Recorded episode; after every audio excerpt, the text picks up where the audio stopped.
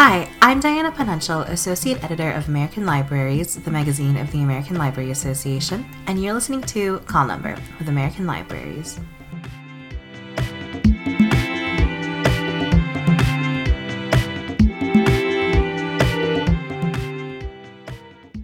The work of medical librarians is essential and varied. They provide information that can improve patient care, promote public health, and support medical education and research.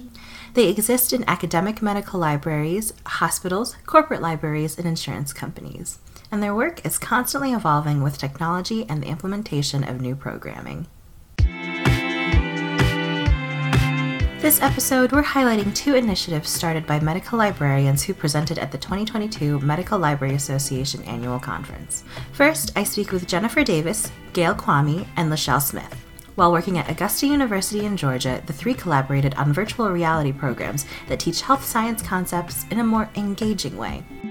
Then, American Library's Managing Editor Tara Dankowski discusses the ins and outs of starting a specialized book club for pediatric hospital staff with Lynn Kish and Kyle Horn, both of Children's Hospital Los Angeles.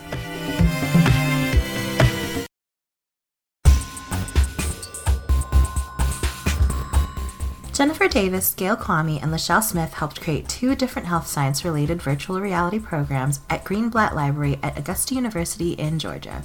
The first project focused on teaching data literacy and management. The second focused on simulating experiences with patients with health conditions, such as visual impairments or physical limitations resulting from Parkinson's disease or a stroke. We discussed their collaboration and how students responded to these programs. Thank you all for joining me. Can you briefly describe what your presentation at the Medical Library Association conference was about? This is Gail, and I'll answer this. The presentation at the Medical Library Association conference was about our use at the Greenblatt Library in Augusta of virtual reality for a couple different purposes, particularly for the health science. And I would welcome Jennifer and LaShelle to add on to that if they want to. Hi, this is Jennifer, and so our project, LaShelle and I collaborated on a project for creating a virtual reality escape room game about that would teach data management skills to health sciences students, particularly doctoral students, but it doesn't, anybody could really play and use the game, but that was our pilot program. LaShelle was the allied health librarian, and she was embedded with our PhD physical therapy program. So that was our sort of pilot subject group that we created this game for, and we created this. Well, we did not create it, and I'm kind of jumping around. We collaborated with undergraduate senior computer science students who helped us create this game as part of their senior project so that they could graduate.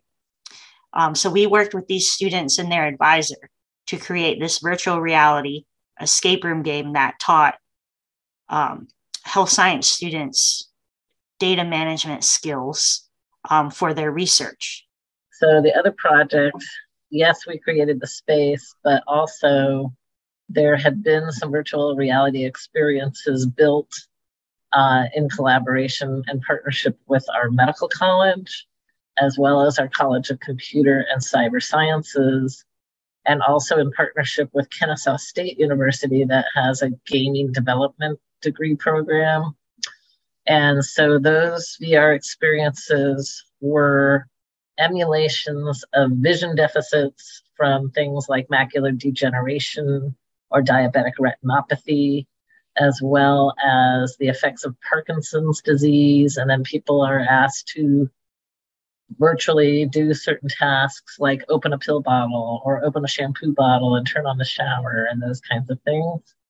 And there was also one for post-stroke rehabilitation. So really the idea of those projects and experiences were to build empathy in health sciences students who would be dealing with patients with those issues. What makes VR an ideal or unique passageway for health sciences and wellness education in students. The advantage of VR is it's very experiential and very immersive. And so it allows a person to really experience a situation as though it were almost real. So it's 3D. You're in a space or in a room that is, you know, very close to what it might be like to be in a room with, you know, a real pill bottle or a real shampoo bottle or what have you.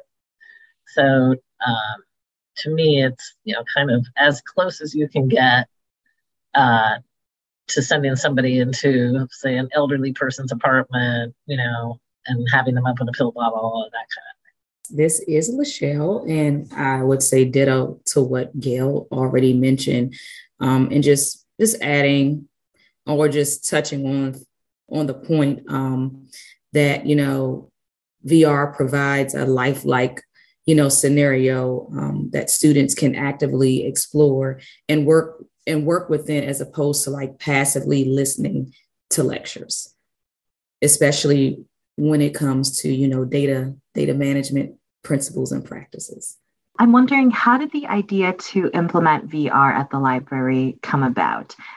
Did Greenblatt already have a VR space used for other departments, or was this one specifically developed for this program? Initially, there was not a virtual reality space within the library, and this came about after our projects. And I would say Gail and Jen were the people leading the efforts to create a virtual reality space within the library. Research data management principles are not always the most exciting thing to learn about. And so we wanted to create something that would get these students more engaged. And it was a fun project, something new for us to do. I have no VR or IT experience. LaShelle does, and I honestly am not sure about Gail, but it was a very new thing for me to develop personal skills of my own as well.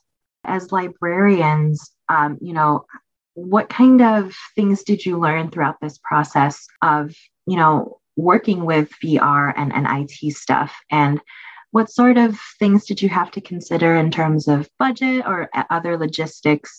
And also, as far as like, was there already a room that was free for you to use, or, you know, things like that? Let me go back to the previous question about kind of how did this happen? That happened because I was approached by some folks from our medical college. As I mentioned, they had already started kind of working with virtual reality and were in partnership with the College of Computer and Cyber Science. But they asked if we might be willing to designate a virtual reality space in the library as part of their, you know, as a way to expand that program and that project through the medical college. So I inquired with our director at the time, and she said yes. And the advantage of having a space like that in a library is that the library is open expanded hours. And so the students could access that room and the equipment whenever the library was open. But we ended up kind of co-opting what had been a study room in the library and using that as a space. It's probably as small as you would want to go for something like this. It was pretty small. But the system that Jen and LaShelle have, as well as I purchased a second system for that other project, is more portable, and you can put the transmitters on tripods and kind of set it up anywhere. So it's pretty slick that, you know, you're not limited to a designated space per se. The things we had to think about were who's going to be in charge, who's going to monitor this thing, who's going to troubleshoot the thing, how are we going to get the equipment checked in and out. And so we had to work very closely for the space in the library with our access services department. It made a lot of sense for them to be involved because the room was very close to our information/circulation desk. And they would be the ones checking the equipment in and out. But we had to come up with some policies and procedures And truthfully, I was aware of a colleague in Florida that had implemented something similar a couple years prior. And so I contacted him and asked him what they were doing in terms of policies and procedures. And I told him imitation is the highest form of flattery. So we kind of modified what he had already done at his library and came up with the policies and procedures for the space at the library. Can you walk me through what the games looked like and if they were able to be played by multiple people at once or if it was just one student at a time? We have multiple sets of the VR equipment. So one student can wear a set, but what they're seeing is also projected on a screen. And so like when we did the pilot, when LaShelle and I did the pilot program with physical therapy PhD students, we had them actually play in groups. And they could take turns wearing the equipment. Now that time was during COVID. So, any time we had disinfectant wipes and whatnot to clean the equipment, but one student can wear the equipment, but the other students could guide them and help them because they could see on the screen what the person wearing the equipment could see. Hopefully that makes sense. Building off that question, how did students respond to these projects and using virtual reality? I can say students, we did have students take a survey when we did the pilot program, and I can say it was well received by the students. They did offer some suggestions, and that's because we had them at the time playing it in a different environment. And we took in their suggestions and presented it to the students that we were working with. But it was well received, and students appreciated that we thought of implementing virtual reality, especially in escape room. Because escape rooms, I guess they're still popular, but at the time they were pretty popular. So taking a concept, and like Jen mentioned, it's a concept like a topic like data management, and building that in to like a virtual reality escape room space. They just thought that was like really innovative, and it actually helped them engage with the content better as opposed to a lecture. So I would say it was well received. Awesome. And I'm wondering if we could go back and talk a little bit more about the partnership with the computer science students. What was it like to collaborate with them based off, how did you pick the topics and how did the students kind of create the games with those topics in mind? I think Jen and I mentioned what we wanted to do. We spoke with Gail, and Gail referred us to one of the computer science advisors and a faculty member. And we were aware that students had to complete a capstone project as like a graduation requirement. So we reached out to the computer science faculty member, let them know this is, what we wanted to do. And we submitted our proposal to the faculty members, and then students had the choice whether they wanted to select our project. So thankfully, they selected our project as one of the projects they would like to work on as their capstone project. And Jen and I gave them ideas of this is what we want in the modules, and that helped them of how they wanted to incorporate the puzzles within the virtual reality escape room space. So my last question here is if any of you have any advice for medical libraries or other libraries who want to implement VR in their programming, any tips, tricks, anything to watch out for as a potential challenge, things like that. I just want to stress the point of the power of partnership and leveraging the relationships that you have. Like I said, Gail was really instrumental in connecting us with a computer science faculty member, but we had to first reach out to Gail, share our ideas, and don't be afraid to share your ideas with other colleagues, and then Jen reached out to me, you know, about like this idea. And I'm like, oh, well, hey, well, maybe I can leverage my partnership with the physical therapy department, you know, so I can't stress the power of partnerships and collaborations. Also, I guess we should mention that both of these projects were funded from an outside source through the network of the National Library of Medicine Regional Office. And so, you know, we had to go through our sponsor programs office. And so it always takes longer than you think when you're involved with external funding sources. So allow time for all of that when you're considering doing something like this. For me, it was a big learning experience. I think I mentioned before, I have no IT or computer VR experience. I learned a lot during the process of how equipment works, now I didn't get into the nitty gritty of like programming and that. So I would definitely echo what Gail and LaShelle said about partnering with people who have a good sense of how these systems work before jumping into it yourself.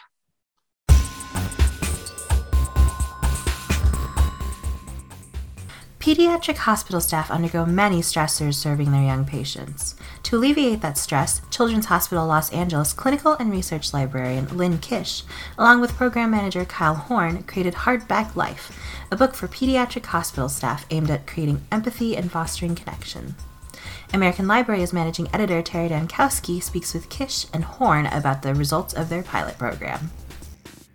I'm Lynn Kish. I'm the clinical and research librarian at Children's Hospital Los Angeles. And my name is Kyle Horn. I'm the Literally Healing program manager. How did the idea for Hardback Life, a book club for pediatric hospital staff, how did that idea come about? What goals did you have in mind for the pilot program, and what outcomes were you envisioning for participants? I think it's fair to say that this came as a twinkle in my eye. I usually tell people I'm a medical librarian with the heart of a children's librarian. When I was even in library school, it was that question of what kind of librarian do you want to be? And I'm like, I want to do children's services or hospital medicine. And they said, that's not a thing. And so I kind of proved them all wrong. So I had previous work promoting medical humanities. I was at the University of Southern California on their health science campus, and I got to do Blind Date with a Book there, which was really well received. I worked to bring book events and speakers such as Ross Chast and John Corey Whaley to kind of talk about their published works that had a little foot in medicine and the health sciences. Yeah. And then at that point, Lynn happened to run into me and we had this wonderful opportunity to kind of talk about what this could be, what it could look like. Because one thing we were finding, so Literally Healing's program that gives free books to patients, family members, whether it's brother, sister, mom, dad, aunt, uncle, doesn't matter. Every single patient and their family member each receives a free book every day they're at the hospital. So every year we gift about 65,000 books away, and our clinicians get to see that. They get to be involved in it. And so the question we kept getting asked is, great, so can I get a book? And we're like, okay, doctor, okay, nurse, like we wish we could, but we can't. And they're like, well, can we have something to do with you? And so it really was this moment where Lynn and I were talking, and, you know, I said, we have these clinicians and staff members in general, beyond clinicians, who have a real interest in engaging in this space. And Lynn was like, well, there's this great idea over here. And we kind of thought, you know, we can take this and we can bring it together, because we really believe in the impact that reading can have, both on the individual, but also on the community as well. So that opportunity to give our staff, who are really going through a lot here at the hospital, even before COVID, you know, it's hard work. It's no matter what you do here, you're really invested in a lot of what our patients and families are going through in that environment. So to be able to provide this for them was really such a wonderful opportunity, because the health humanities, they offer different ways of thinking about human history, culture, behavior, and experiences. And then it kind of allows us to be able to dissect that as practitioners and critique it. It can influence practices and priorities. So it really provides this wonderful opportunity, not only to like help benefit our individuals and our communities by reading these books, but then also the practice and the environment in which we provide care here at CHLA. Yeah. And I think that second part of your question too, of what did we have in mind for the pilot program? It truly was, will anybody show up? And if people show up, will they come back? We also envision it being truly for everyone who works in the hospital. We tend to think about our clinicians the most, but it's not just clinicians at our hospital. I mean, we have researchers that do amazing work, but doesn't always feel as connected to the patients and families in the hospital. One of my favorite days is when a security guard stopped by our tabling event and he's like, can I participate? And I'm like, yes. So having that be the big thing of like, this isn't just for physicians, this isn't just for clinicians, this really is. If you're coming into the pediatric hospital and providing service, we want you in this book club. And I think that's something really important to keep in mind, because when you think about the work that we do, you know, and I can remember so many times where family members or our EVS staff, so these are, you know, individuals who are potentially like cleaning the rooms and helping to really keep our environment safe. Mm-hmm. And we have found that there's times where families might actually be opening up more to them because they see them multiple times a day, whereas they might not see their doctors or feel they have that connection or really feel the ability, especially when you're thinking of power dynamics, to maybe open up to that doctor in the same way that they can to that person who's in their, you know, in their space, just kind of being present. And so that's a burden that a lot of staff members hold in our hospital that we don't necessarily think about.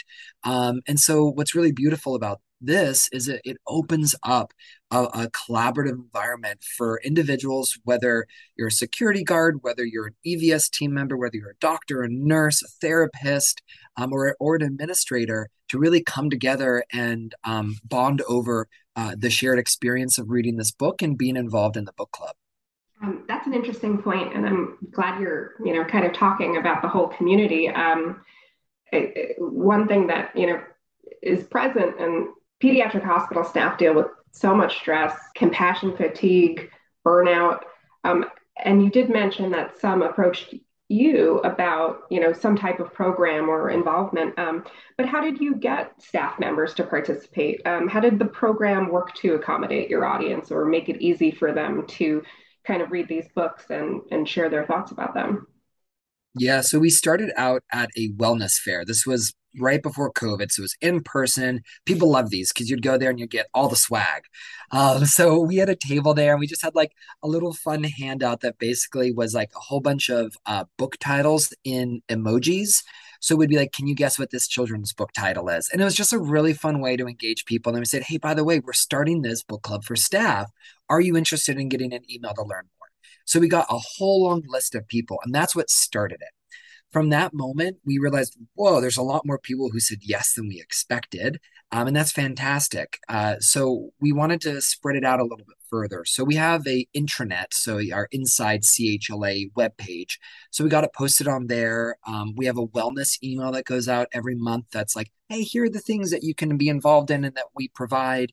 We made sure that we are included in that as well. And from there, we were able to create a very simple form for people to sign up saying, yes, I'm interested in coming. And we said, hey, this is the first book that we're doing. And really what we found was selecting good stories is kind of like key to setting this up right, making sure that you have formats that will meet people where they are. So we do primarily offer print. But we also have ebooks and audiobooks on offer as well, because it is good to make sure we're meeting people in the space where they're going to be able to receive that the best. And the other part of it is, thankfully, we do already have kind of a system in place since we gift so many books to patients and families, but we offer these books for free. So we did have a cap, and because we've been growing and growing, we keep increasing the cap every single time. And we hit the cap and they're like, oh no, you don't have any more free books. But we make sure we provide these books for free to our staff. It just simplifies that one more pain point. And then for our in-person sessions, we offered free lunch, because if we're saying, hey, you have maybe at most an hour, and that includes walking from where you work to where we are and back, you don't have time to get your lunch, warm it up, buy it. So I know there's been studies that have shown providing that during these sort of events really is important. So we included free lunch for our in-person sessions as well. You know, I still giggle about the person who admitted to it. She's like, I almost didn't come, but then I didn't want to leave my sandwich. And we're like, well, we're glad you made it. I think also showing them that, I think it's so important that clinicians not only hear you tell them, but also feel like we are never going to waste your time. So we actually really structure our book club meetings. It really isn't like, let's sit in a circle and talk about the book. We provide these polls at the very beginning that are anonymous to kind of get the conversation going. We have them do small group activities. Our very first one had that gallery walk with prompts that they got to, you know, add little Post-it notes to. And we also been ending with a reflective individual activity as well. I remember when we did American Born Chinese, we had this self-portrait activity that they could share with the group if they wanted to, but it could also stay personal. We also are making sure we're doing both online and in person. And that's been fun to see change, because our very first book club was only in person, March 2020. Like, lockdown really did happen a couple of days after. And then we had to do more online. But with our very last book club just in October, we had the most people in person again. And it's just such an exciting return to, is normal too strong of a word? Right. What is that? What is that? Yeah. And we're also being really different in the times that we offer. Our lunchtime meetings are really popular, but we're also providing early evening. And that can also be accommodating to the night shift, which is always a challenge to reach. Your book club honors the concept that multicultural children's literature serves as mirrors, windows, and sliding glass doors. And youth see themselves and their experiences in books. And of course, that concept was introduced by Professor Rudine Sims Bishop, and it's one that librarians are very familiar with. And so you both alluded a little bit to how you select books. How did mirrors, windows, and sliding glass doors really inform the books that were chosen for this pilot? And how was it decided that you would do literature that's geared for young people for a book club for adults? Yeah. I think it really just starts at the fact that these are values that are really intrinsically already embedded in both Literally Healing and Children's Hospital Los Angeles. I mean, Los Angeles is such a wonderfully diverse city, county. California is such a diverse state. And then, you know, as a hospital, we really do serve not only, you know, our local diverse population, but also a global population as well. So it's really embedded in what we do within our hospital and what our values are. And then in Literally Healing, what's really wonderful is this really cascades down into the program. So for us, you know, one of the first things is we really want to let kids be able to pick their own books. That's a big part of what we do. We don't say, you know, hi, 6-year-old boy, this is the book that you are receiving. We're really saying, hi, child, you know, or not even child. It could be a young adult, because we do see older kids and young adults at CHLA as well. But we say, hi, what kind of book do you want? Because they might want a book that is a mirror or a window or a sliding glass door. We want them to be able to make that choice, because in healthcare, especially pediatrics, decisions and the ability to make those choices are removed from a lot of your day-to-day. So it's one little thing that we do is providing that back to them by saying, we're providing you, it might be small, but this opportunity to have choice. And then within the program, we've really made it a priority to figure out where can we take strong considerations of this. So we are very mindful of the diversity of books and the characters inside of the books. That was kind of phase one. And then phase two was really going, we also need to think about the voices that are writing and illustrating the books and making sure those are also diverse as well. So we actually track that. So within our, we receive books both by purchasing and by donation. So when we purchase, we actually track whether or not the book meets certain criteria in terms of fitting into our DEI standards and what our goals are. And within that, we also have an entire section within our library that is our DEI. It's our heritage cultural book cart. And so it changes and updates every month. And we really make sure that we really highlight and focus on some really important stories within that space. And then on our kind of normal recreational shelf, we have, we really try to emphasize our any child books.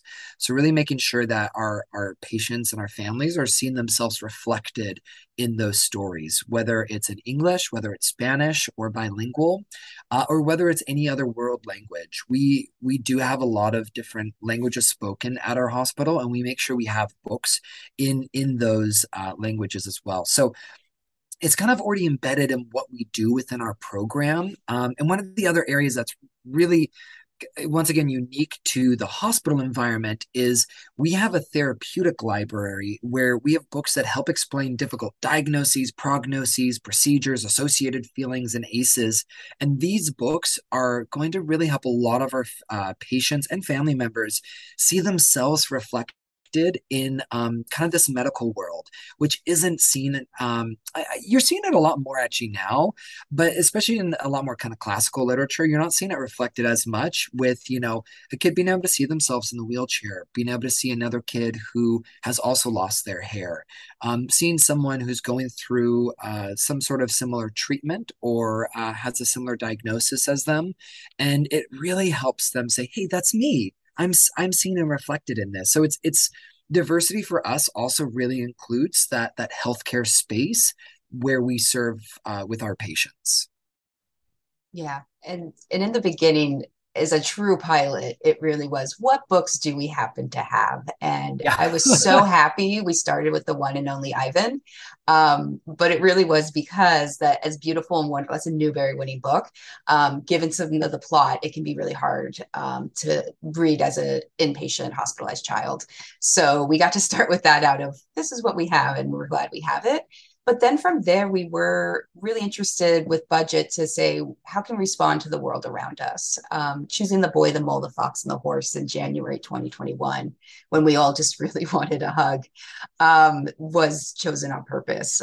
We did the young adult version of Stamped from the Beginning in June, responding to the world around us. And we got similar feedback from our participants. They were looking for diverse voices and stories. And I feel like we've really been able to provide that. Again, the real thing we're looking for with our books that we're selecting are these middle grade and young adult books.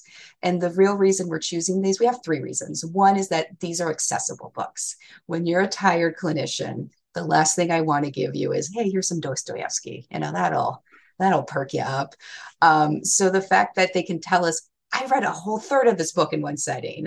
There's still that like joy of accomplishment. So we love that these are shorter books, easier to read, that really can pack a punch to them. Our second reason is the relevance. I mean, these are books that reflect the experiences of our patients and families that we're seeing here. And lastly, these are beautiful books that we're selecting. I think almost every single one we've chosen so far is an award winner in some way. So even just letting adults know that beautiful books exist for young people is kind of the subtext of what we're doing as well.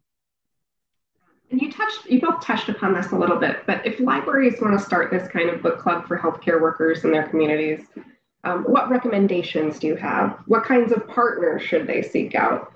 What considerations should they take?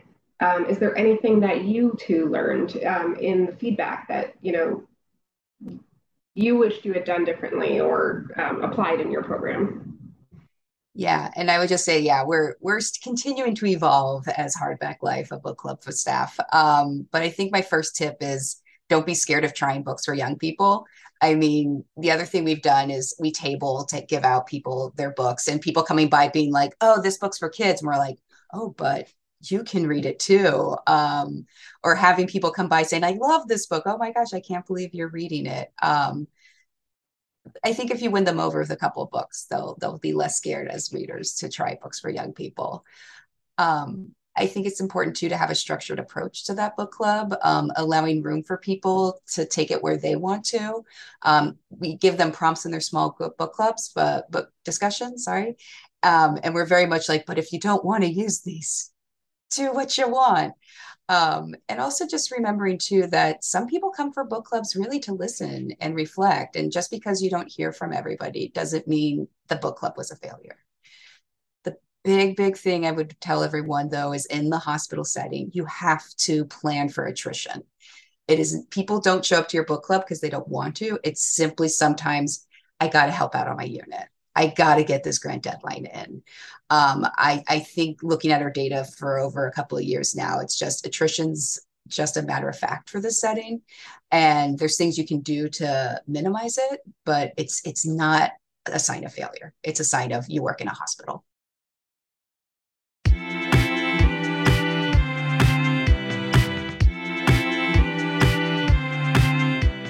Next episode, we're celebrating the end of 2022 with our annual year-end author chats, featuring never-before-released clips from interviews American libraries conducted throughout the year. Is there a story or topic you'd like us to cover in a future episode? Let us know. We welcome feedback and hope to hear from you soon. Thanks for listening.